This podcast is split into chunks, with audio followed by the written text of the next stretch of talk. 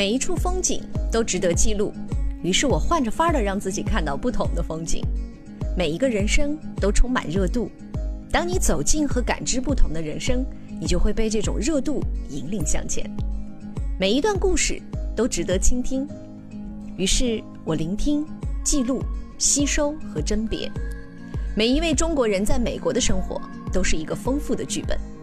百味人生，探美国，我是王静，因了解而宽容。欢迎关注喜马拉雅音频《王静在美国》，带着你的问题和我一起寻找故事。大家好，我是张克群，欢迎大家收听王静主持的《百味人生探美国》。现在是洛杉矶当地时间二零一八年六月八号晚上的十七点三十六分。我和张克群老师相识于他创办的夕阳红合唱团。陈老师来到洛杉矶不久，就被推荐去团里弹钢琴伴奏，于是我们就意外地结识了大名鼎鼎的张克群。他有太多的头衔，他是高晓松的妈妈，他是张维和陆世佳的女儿，他是梁思成的学生。但真正走近他，我觉得他不需要任何头衔的光环，因为他自己除了事业，还有太多的魅力，一辈子坦荡。一辈子简单，一辈子敢爱敢恨。我喜欢叫他张团长，他说话嗓门总是很大，走起路来带风，语言里总有着老北京人的平，也有着北方人的直爽。我总是会在合唱团排练的时候见团长，起初真的有点怕他，因为排练期间他很认真，不管团里是谁犯了错，他都会毫不留情的批评。作为高晓松老师小说的粉丝，我总认为。偶像光环和偶像包袱一定会蔓延到他的家人，更何况张团长本身也是个风云人物。于是我从未敢想过听张团长讲讲他的故事，直到有一天，团长听我采访李子明的那一期《百味人生探美国》后说：“嘿，我给你讲一个爱情故事，你就知道我为什么来美国了。”于是就有了我们一下午的畅聊。我数次笑喷，他真的是一个太有趣的老人。在他身上，我看到了中国真正大家闺秀的自信与单纯。网上有太多关于高晓松一大家子的故事，真的假的？可是听团长讲过去的那一段婚姻，你会明白，感情淡了就是淡了。他淡淡的诉说那一段其实并不愉悦的记忆，没有抱怨，没有愤怒。当我问到他那段时间是不是很压抑，他的那句也还好，反正有孩子呗，让我看到了一个母亲最柔软的力量。再婚遇到了黄二桃叔叔时，他已经奔五十岁了。九岁时许下的我要嫁给他的一句戏言，却成为了两个婚姻受伤心灵最终的归宿。团长一路都在跟我们吐槽黄叔叔家长里短的故事，可我明明听出了心疼。听出了牵挂，刀子嘴豆腐心的张团长保留着小学时和黄二桃叔叔的合影，还 P.S. 了一张他俩十岁和五十岁肩并肩的照片把照片贴在一个镜子盒里，盒子的外面写着十个字儿：“一求无价宝，难得有情郎。”我原来那老公啊，也就是高松高晓江他爸哈，嗯，我们俩其实也不为什么，就是。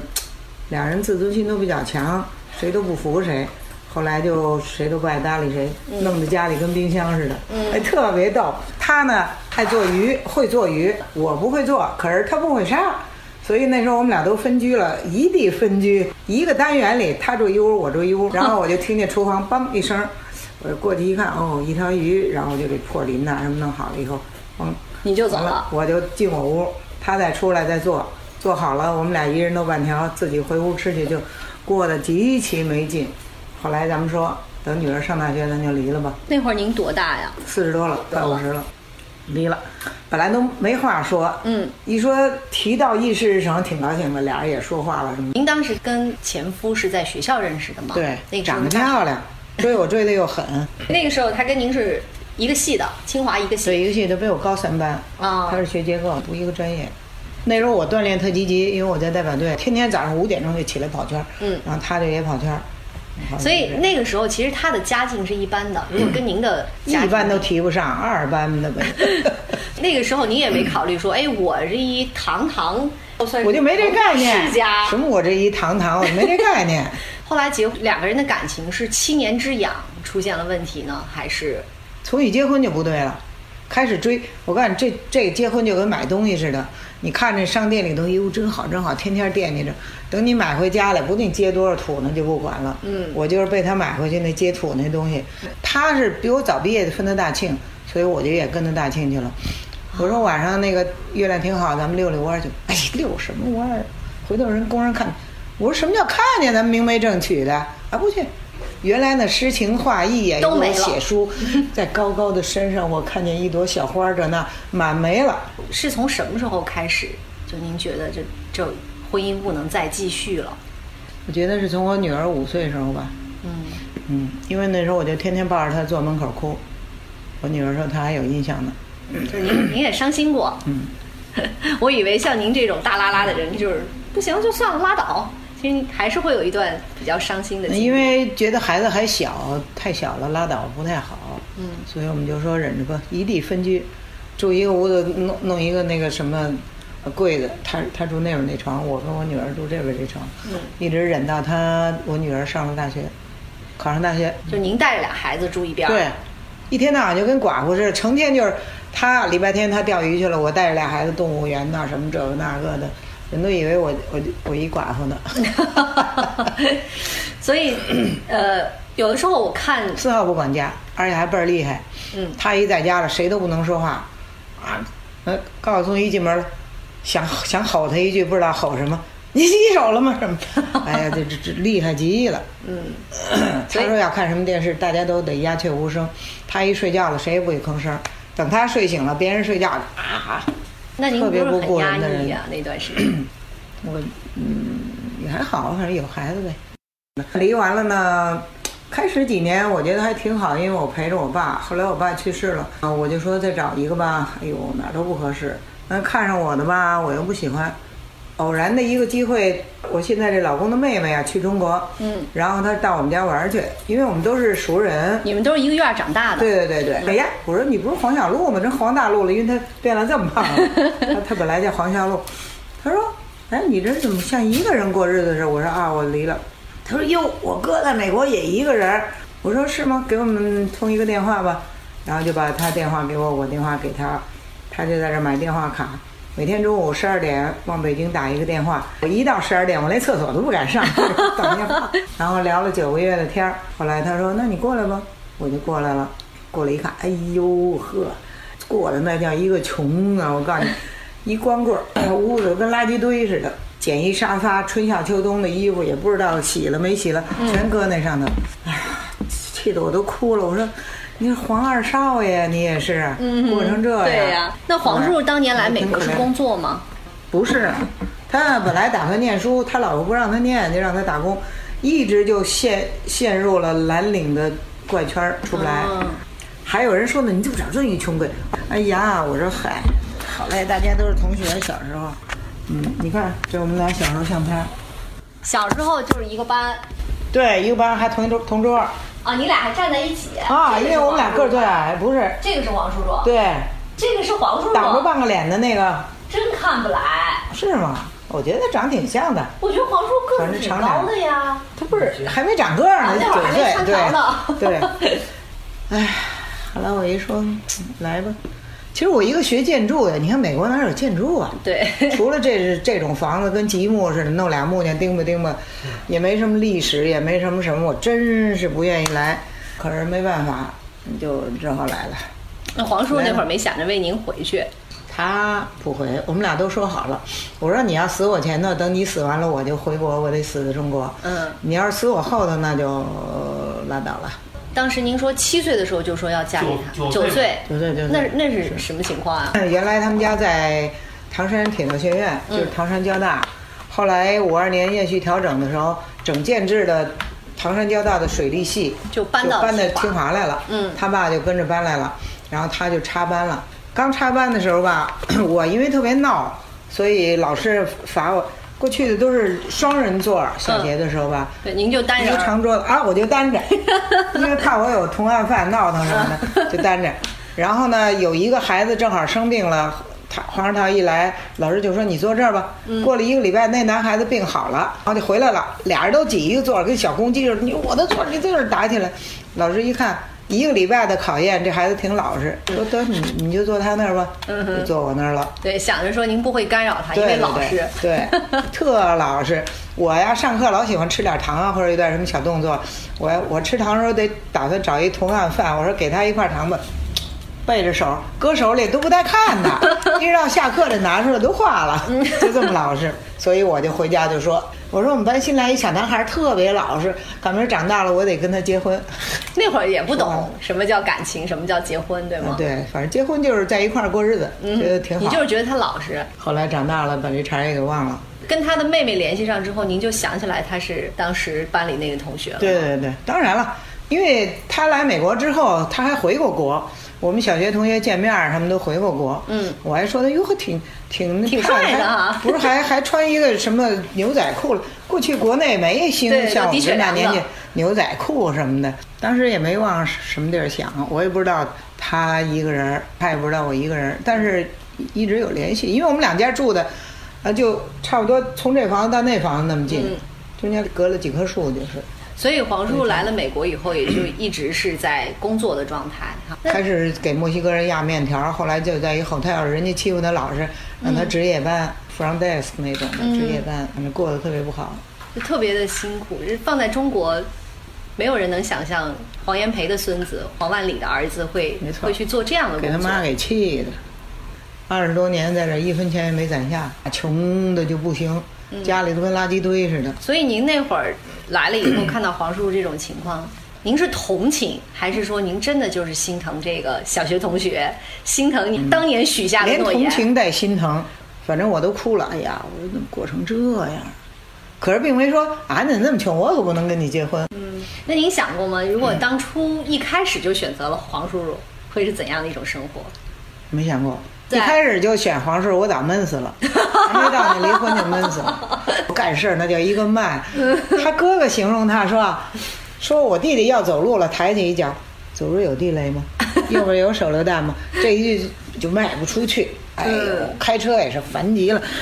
八百六十迈以外以后该右转了，他就能一直在这最右边那边啊，甭管多少大车就跟着。”哪人多上哪儿去开车，烦的。我女儿来跟我们过了一个礼拜，就问我说：“妈，你怎么还没疯呢？” 你就算算吧。我觉得黄叔挺怕您的。不怕。不怕呀。不怕。我觉得您喊两嗓子，他还是害怕的。您说你干嘛呢？他马上就去搬凳子去了。哟，可是有一次，就是我发那个女服，那时候你不在，我都写好了，中号谁，大号谁，他们也不管三七二，一上去就抢。那个皇上他就生气了，摆一桌子，咚，吓我一大跳。我说那桌子怎么？他那儿生气呢，发脾气。所以在您眼里，他是不是更像个小孩儿？有时候。对对。男人都是孩，男人娶媳妇儿啊，就是俩目的，第一个是找一老婆，第二是找一妈，真的。那你们俩日常生活都是您就家里的这些家务事儿是您干的多？我干三分之二吧，嗯，他就关心那棵桑树，剪枝儿，剪枝儿。你比如说后边有一棵 orange 就不管了，满不管，摘都不管。嗯嗯，他喜欢干的事儿就干，像这个草地，原来都这么老了，那根儿都招不着水了，特别费水，我就说换了吧。他说多麻烦呢，我说也不麻烦，我找俩老莫，他就在那儿翘着腿看报，一动不动，因为他不同意。整个这块草地，我跟俩老莫，我们俩，我们三个人挖挖完了，把那草根拿走，然后再弄平了，完了还过来揣手看了看，一点都不平。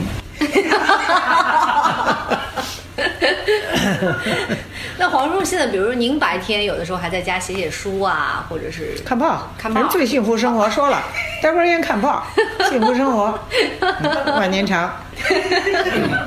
哎呦，把那报啊，什么缝儿啊，什么台湾那拼音写的小说，什么都看。啊，他也借书，每隔一个月就上那图书馆借一大堆中文书看。那像黄叔他们应该英文都很好吗？不好，也没我好呢。我们在那 adult school。我还能考进，呃，三年级，他也就是一年级吧。那他来了这么多年，连被动式都不会说。那他来了这么多年呀？哎呀，你想想，他就在那旅馆，多少钱一晚上？一共就那一句话。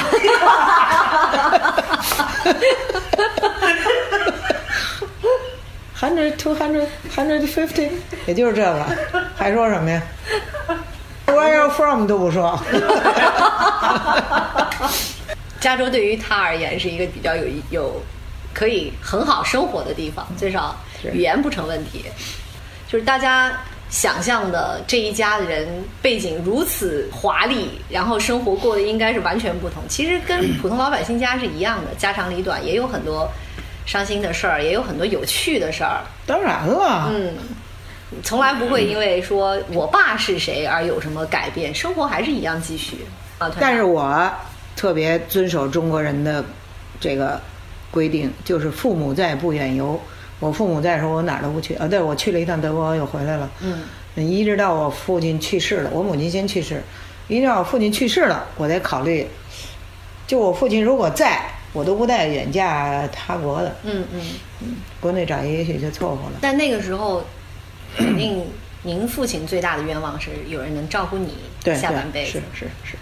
所以黄叔叔就是一个缘分已经到了，但是他绝不是那个怜香惜玉的人，我这辈子算是碰不见了。怜香惜玉的丈夫。不是我，但是呢，我也心里也平衡，因为老天爷对我就不错了，给我一好爸，给我一好妈，儿子女儿也不错。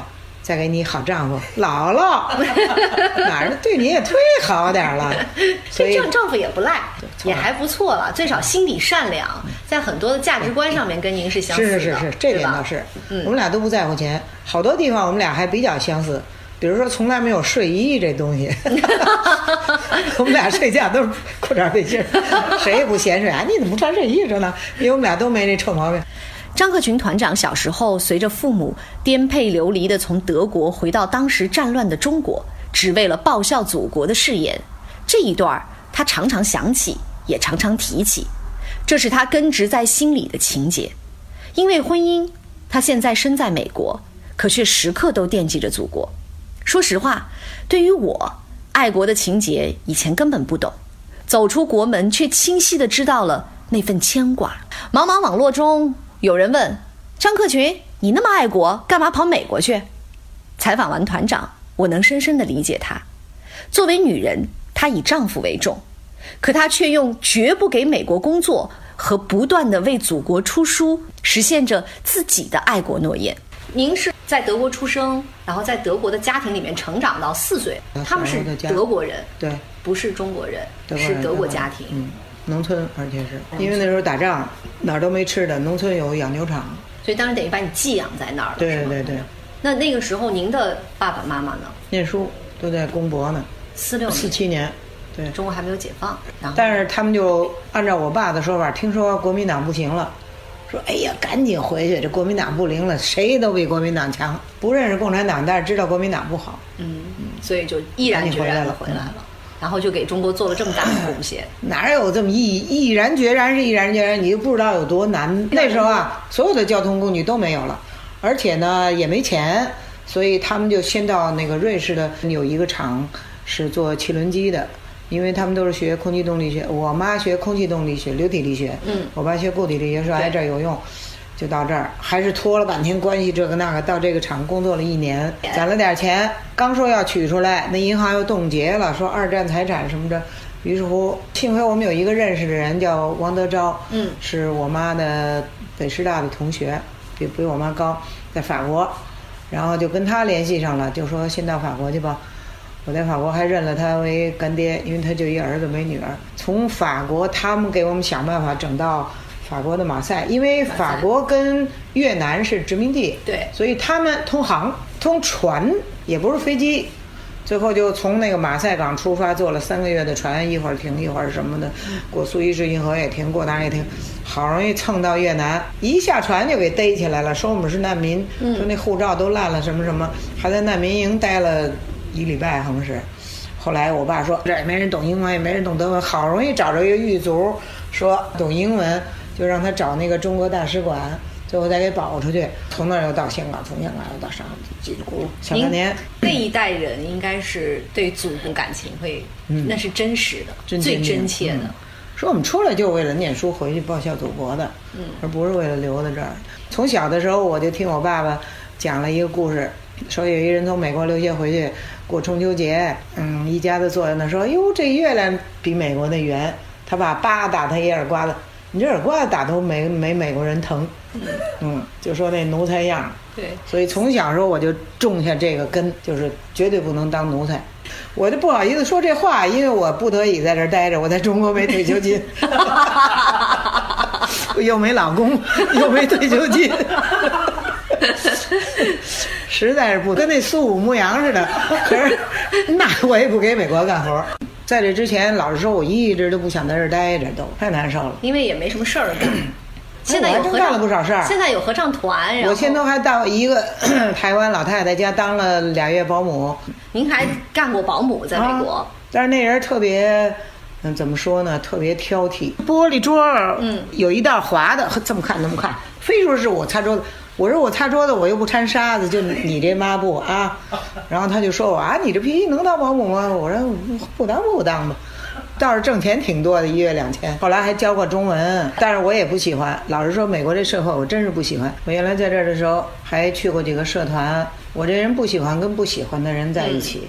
起先那个那个人跟我还挺好，然后到他那 office，我说你是律师啊？哎，什么律师啊？就是一人摆一摊儿，然后十个摊儿有共共同雇一个律师，也不是雇。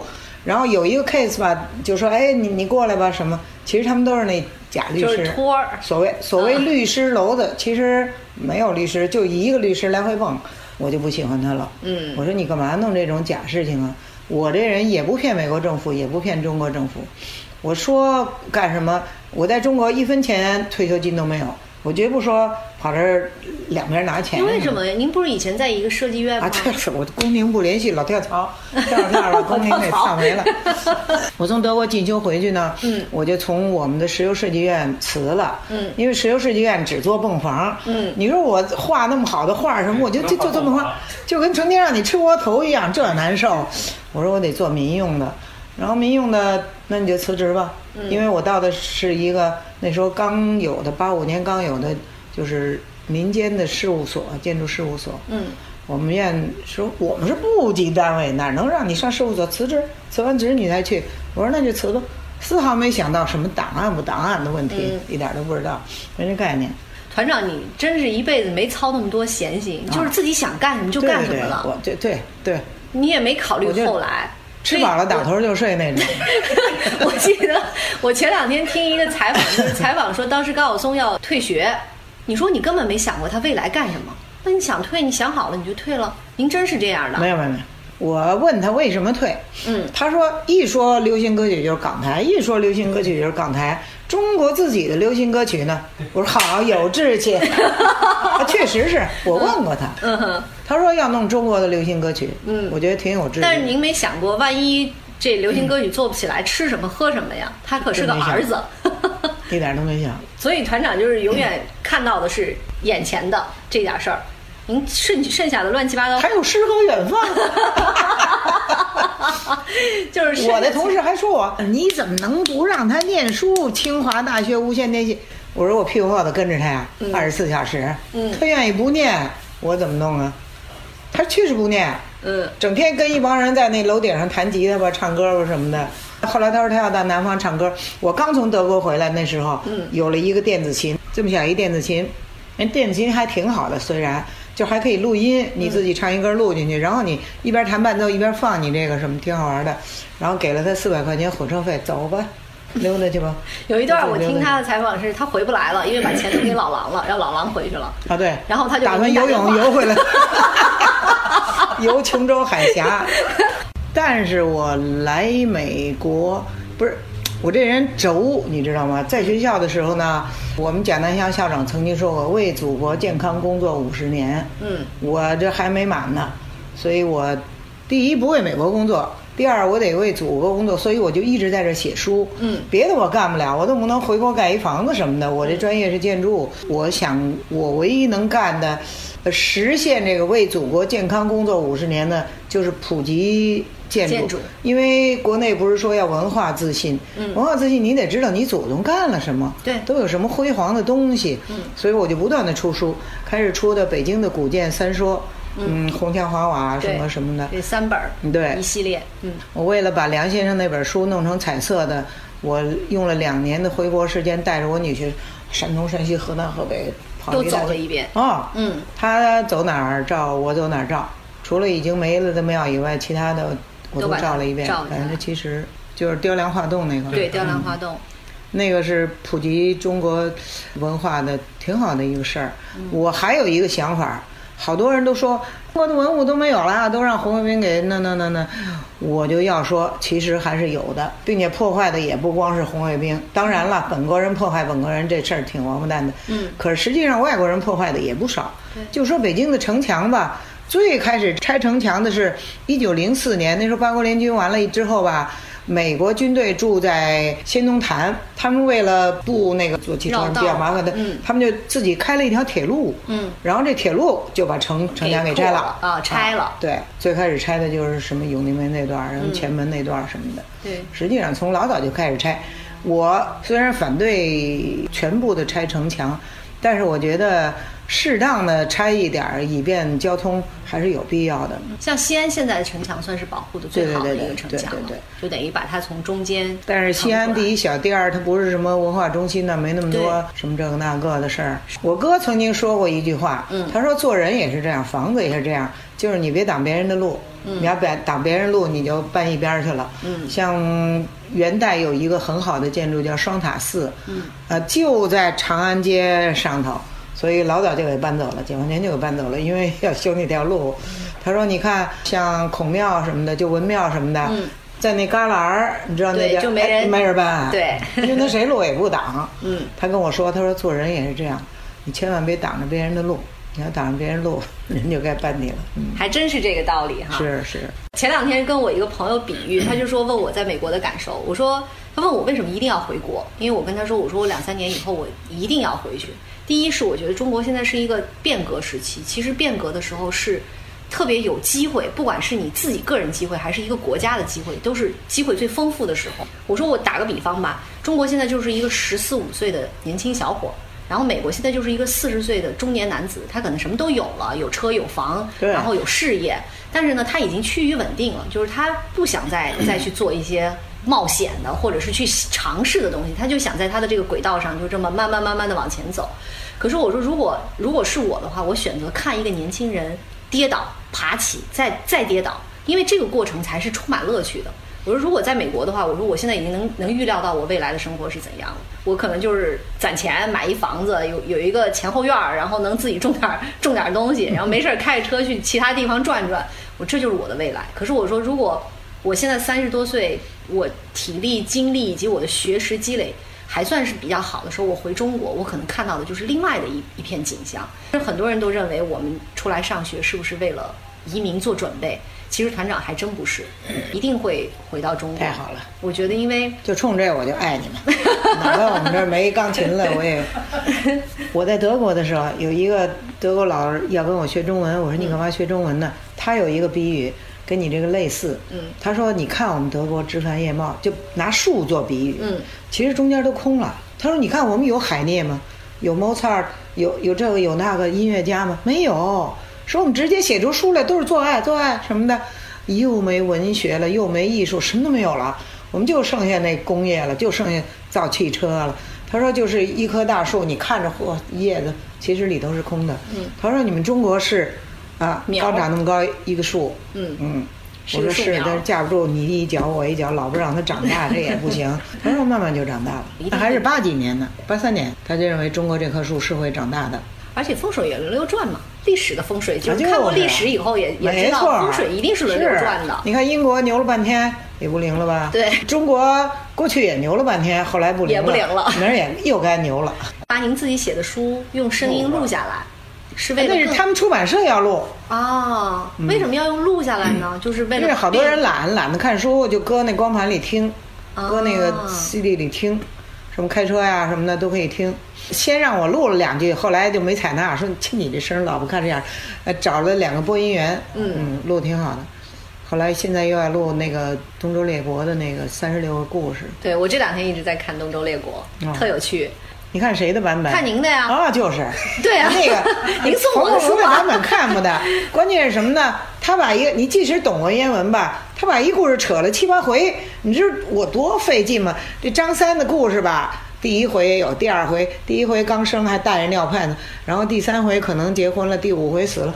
哎呦，我就摘这张三摘半天，一会儿又换一摘李四又摘半天。我看完以后，我的感觉就是让不懂历史的人一下子明白这一段历史是怎么回事了，因为特别简单。而且呢，团长这说话是什么样，写书就是什么样，完全是地地道道的北京腔调，里面还模仿了一下我们陕西话，没错，我可以什么的，对，还专门深入的把我们陕西的这个语言也写进去了，特别有趣。我我最近一直在看，我觉得特别简单。我自己虽然喜欢看历史。但是很多很多的历史，其实中国的孩子并没有好好的去学中国的历史。我觉得，尤其是我八零后的这一批人，我们只是在历史书上学了中国的历史，而那个历史其实是不健全的。教科书上的历史是摘选出来中国最好的一面，呈现给了学生，让学生知道说我有骄傲，我有归属感，我有文化的这种骄傲感。但其实中国的历史上也有一些瑕疵，而那些瑕疵其实是我们年轻人更应该去了解的。因为前车之鉴呐，这些瑕疵如果一旦我了解了，我会告诉我的孩子，这种错我们不能再犯。我们八零年代的这些人，教科书上看到的都是中国的强大，都是中国厉害的一面。其实不厉害的一面也应该让我们的孩子去了解。我觉得这个很重要。更应该。对，你看那个清朝那个屈辱劲儿啊，八国联军打咱们，一会儿十一个国家要赔款。说啊，我们出了衣服了，给谁做军服了？乱七八糟，就是随便过来一人就给你割一刀肉过来。哎呀，那个屈辱劲儿真是甭提了。之所以有的时候喜欢听小松老师讲历史，我其实特别喜欢小说里面历史的部分。因为我觉得他很，他很公平的把中国的好与不好都呈现给他讲那个蒋冯大战，就跟讲他们家自个儿掐架 似的，熟极了，自己家的事儿 是叔叔大爷打架似的，就跟这个其实是让我们的年轻人去了解历史的一个特别好的途径。高晓松老师这些年越来越被大家喜欢，没了当年文艺青年的锐气。他用他的学识和洒脱，从青春偶像摇身一变成为了更多人的精神偶像。这一切离不开家庭的教育。除了华丽丽的家庭背景，张克群团长的教育理念起到了太大的作用。他们母子彼此尊重，虽然没有传统孝道的膝下缠绕，可却在精神上彼此相通。团长说起儿子的时候很客观，优点缺点绝不掩护。可说起儿子的音乐。他还是有很多的骄傲。今年十一月，他要在洛杉矶为儿子举办作品音乐会，表演者就是他用了三年心血组建的夕阳红合唱团。那时候我爸我妈都不同意我跟这个这人叫高丽人，跟他结婚，我不回家，我就耗着。最后我妈说得得，我耗不过你，临毕业时候结了。所以现在会不会觉得还是老人话有有分量？没错。那您现在还会给高晓松，或者是给高晓松的妹妹给这样的一些？哎呦呦呦，这正相反。嗯哼，就是老人的话，虽然呃事后听起来有道理，可是当时就是适得其反。我举一个例子，比如说两块玻璃，嗯，呃，抹点水就能粘上，为什么呢？因为有大气的压力。嗯，如果没有大气压力，在真空的环境下，这两块玻璃中间加点水，绝对不会压在一起。对。所以外界有压力，尤其对我这种人来说就特别不好。嗯，一有压力反而要逆行。对你越有压力，我 我就是他了，我梁山伯与祝英台。嗯，就觉得自己特悲壮那种的。如果没压力，看着看着不合适，不合适散伙了。嗯，所以我绝对不给任何我孩子压力。就是这是从小您对他们的培养。都不给压力到什么程度呢？包括这小松不愿意念书不念书吧？但是您给他们提供了一个特别好的学习环境。他们都爱看书，嗯，对吗？对，嗯，就不给他们任何学业上的、生活上的压力。这个，因为我父母就是这么对待我的，嗯，不是说逼着我啊念书念书，而是你想想我，因为不知道是淘气还是那年收紧，我初中毕业都没考上高中，我们家里都说，那你休息一年吧，绝对不是说啊你你我打死你，绝对没这种压力。我由于。比较不好意思，所以才好好念书，自己觉醒了。对对对对对，所以我对小孩的念书呢，就持两个态度。第一个呢，是要让他们有自尊心。我儿子就是小的时候，学在学校里老师老表扬女生，他就说怎么老表扬女生？我就不信我念不过他们。嗯，哎，他就自己努力了。对，再一个是得有求知欲，有求知欲怎么培养呢？就是什么问题，甭管是混问题还是好问题，你都回答他。我儿子说，哎，冬天树叶子怎么都缩回去了？我说不是缩回去，你往地上看，都在地上呢。嗯，为什么在地上呢？我说因为冬天下雨少了。所以树叶子要蒸发水分，它蒸发不起了，它就自己自动的就掉下来。什么，反正什么问题你都得跟他解答，他就有求知欲。最后你解答不了了，他就看书去了。那您现在会听小松老师的节目吗？看他的那些节目？我不知道在哪看。小松跟我的共同语言，我觉得可能比相当一部分人都多。嗯，我们俩在一块儿，就是我们家就是这种传统，坐一块儿吃饭，绝对不聊什么叫。东家长，张三怎么着？李四宝都是聊什么啊？那那个冯玉祥跟谁怎么打仗？什么事儿？历史啊？对对对对，都都聊跟自己身外的事儿，跟自己 close 事儿，绝对不在家里，好像也没人关心这个。嗯，都关心一些跟自己没关系的事儿。我爸跟我妈，嗯，没事儿一块儿干什么呢？俩人拿出一张纸来导数学公式。导着导着，哎呦，一张纸不够了，说还有纸吗？又 往下接，哎呦！就您从小就是在这种环境里长大。对对对，所以他们，我觉得他们脑子里除了自己那点事业没别的。我就烦看那种新闻，嗯，什么怎么怎么着了，演员怎么，包括什么的，哎呀，你管人家的事儿呢，真是。对，把自己的生活打理好就行。嗯，尤其我在德国进修完了，特别受启发。我在一个事务所工作，这事务所呀，一共十几个人，下了班以后。得有三分之二人不回家，我们就坐一酒馆里。他那个啤酒馆也挺逗的，一人给这么一个杯子托儿。嗯，那杯子托儿我才知道干什么用的。几杯啤酒嘚儿换一道，两杯嘚儿换一道，最后拿着那每人的一二三四五六七八数。下了班就干那个。我还奇怪，我说他们怎么都不回家呀？嗯，相当一部分人没家，相当一部分人有家不回去，太回。嗯，有一个苗头员，有一次穿的整整齐，那个。报告大家好消息啊！我离婚了，说大家哦，祝贺你。后来我还偷偷问一人，我说他跟离谁离婚？不知道。过两天说，嗯，我要去旅游了。我说啊，好玩的快乐。我说他跟谁旅游？我这中国人的毛病就好奇。不知道。后来问过这两个问题，我这辈子什么问题我都不问了。人德国人就是同一个事务所的人，就没有谁跟谁特别近。也没有谁谁谁跟谁特别远，等距离。对对对，所有人都等距离。因为我们俩零八年在德国，因为我是单位派去德国之声，就是交流学习，我在那儿停留了住了三个月，他去了两个月陪我。我当时对德国人的感觉就是他们非常非常的有礼貌，但是你永远都走不进他们。对对对，就是这种感觉，就是他见了你，跟谁也不敞开心扉。对对对，嗯，跟谁都保持距离，但是也不远。德国人的友善就是。他是就这么 就这么多，不多也不少。对，我记得我当时在德国的时候，因为我们住的那个就是德国之声给我们提供一个公寓，然后那个公寓的两边呢就是都是这种民房，每一家那个窗台上都摆了特别漂亮的花儿。我当时特别不理解，我就问我们一个德德国之声的同事，我说为什么就是按理说花儿不是摆家里自己家人看吗？为什么要摆窗户外面呢？他说就是因为德国在二战的时候受伤，就人民的这种受伤啊是内心的伤。他们希望大家看到花儿的时候，就看到了一个民族的希望，所以他们把花儿要摆在最显眼的地方，让所有路过的人都看到花儿，都看到希望。哎，我觉得这个是一个特别有意思的。德国人拿着整个国土当他们家的客厅对待，真是。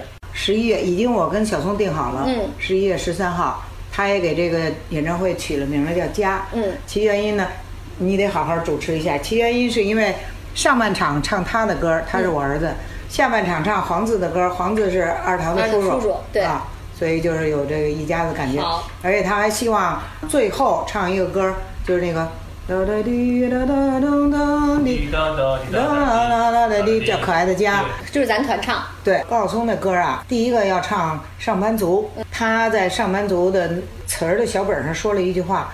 说小时候啊，不明白父母怎么是早上老到一个地方去晚上老回来，嗯，后来知道那叫上班，那是养家糊口，嗯，写的词儿也挺好的。我第一次听完了，我的都眼泪都下来了，嗯，尤其是就我眼泪下来就是那一句，他说偶尔你也发愁，偶尔也回回头看一看放风筝的少年，嗯，就是意思说青春过去了，嗯。嗯，我现在得养家糊口，嗯，哎呀，我我觉得这这词儿很令我感动，他写的词儿。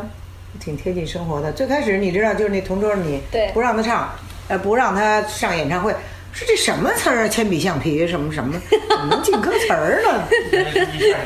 嗯，多火呀！那个那真的是开启了一个时代。时代，中国也过去的歌都得是正儿八经的说一些大事儿，对什么橡皮之类的，没听说进了歌词儿了。词儿就写的挺好的，嗯想着爱吃的菜，想着前面的家，那不怕夏日冬寒，早已学会不生气，什么什么什么的，写挺好的。嗯，然后下半场唱黄自的歌儿，，对，我知道。黄自的歌儿，大家一块儿唱一个西方的话，然后男生合唱呢，我打算把几个团的男生都传来，因为那个鱼羊皮鼓动地来必须得是有气魄，起码得是四十个人才能唱。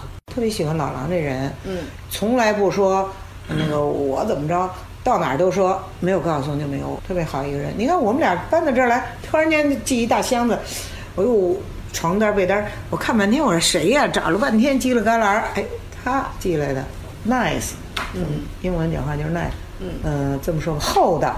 我的好人标准就这俩字儿，嗯这人得厚道，但是现在厚道就容易吃亏嘛。不一定，厚道跟聪明不矛盾。我觉得我爸就是，呃，反正我长这么大，我觉得天下最好的人就是我爸。虽然我妈不这么认为吧，嗯，可是我认为我爸就是一个又聪明又厚道的人。我爸五岁的时候，他姐姐结婚，带着他去买布，他姐姐比他大十好几岁，嗯，什么什么花布多少钱一尺？这是五尺，什么什么的呢？人刚说完，总数算出来了，特别聪明。嗯，嗯，十六岁，人家为了追我妈，呃刚念完高一就考大学去了，嗯匆匆的就考就考上了啊，那是天才学霸级的。是特别聪明。可是我爸人缘特别好，跟谁都聊天儿。嗯那修脚的、守大门的、什么拉三轮的，人说什么山东话，山东那那山东什么山西，特别特别回随和。采访完张克群团长，我更爱这个风趣的老人，不是因为他是偶像高晓松的妈妈，而是因为他的敢爱敢恨、敢怒敢言、坦坦荡荡、真实简单。他说，他对一个好人的评判标准很简单，厚道。但其实他自己就是一个太真实、太厚道的人。我在结尾特意选了小松老师创作、老狼老师演唱的《恋恋风尘》，等青春散场，午夜的电影写满古老的恋情。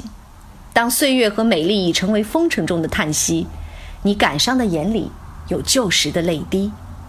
和团长聊天时，让我在他的眼睛里看到了一种特别单纯的光芒，眼角里虽然深埋着很多的故事，可他却在哈哈大笑中全部释然。如今的张克群团长在这个阳光灿烂的远方驻足，安静地享受着时间的后代。我祝愿他一直身体棒棒的，一直开开心心的。那天黄昏开始飘起了白雪，忧伤开满山岗，等青春散场。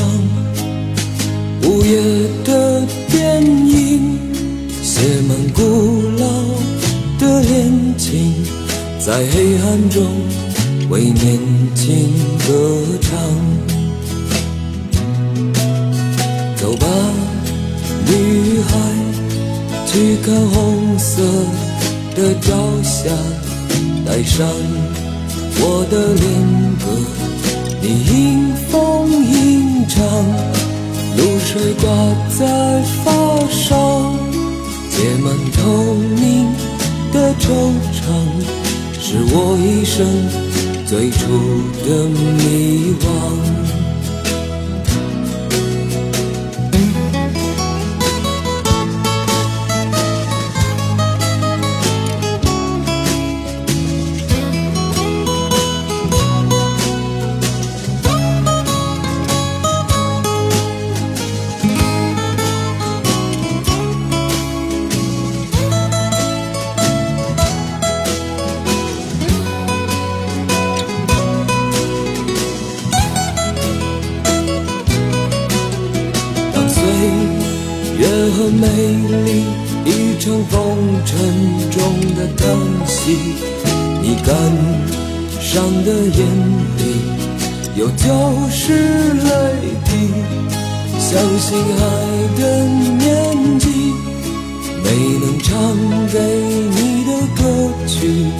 让我一生中常常追忆，相信爱的年纪没能唱给你的歌曲，让我一生中常常追忆。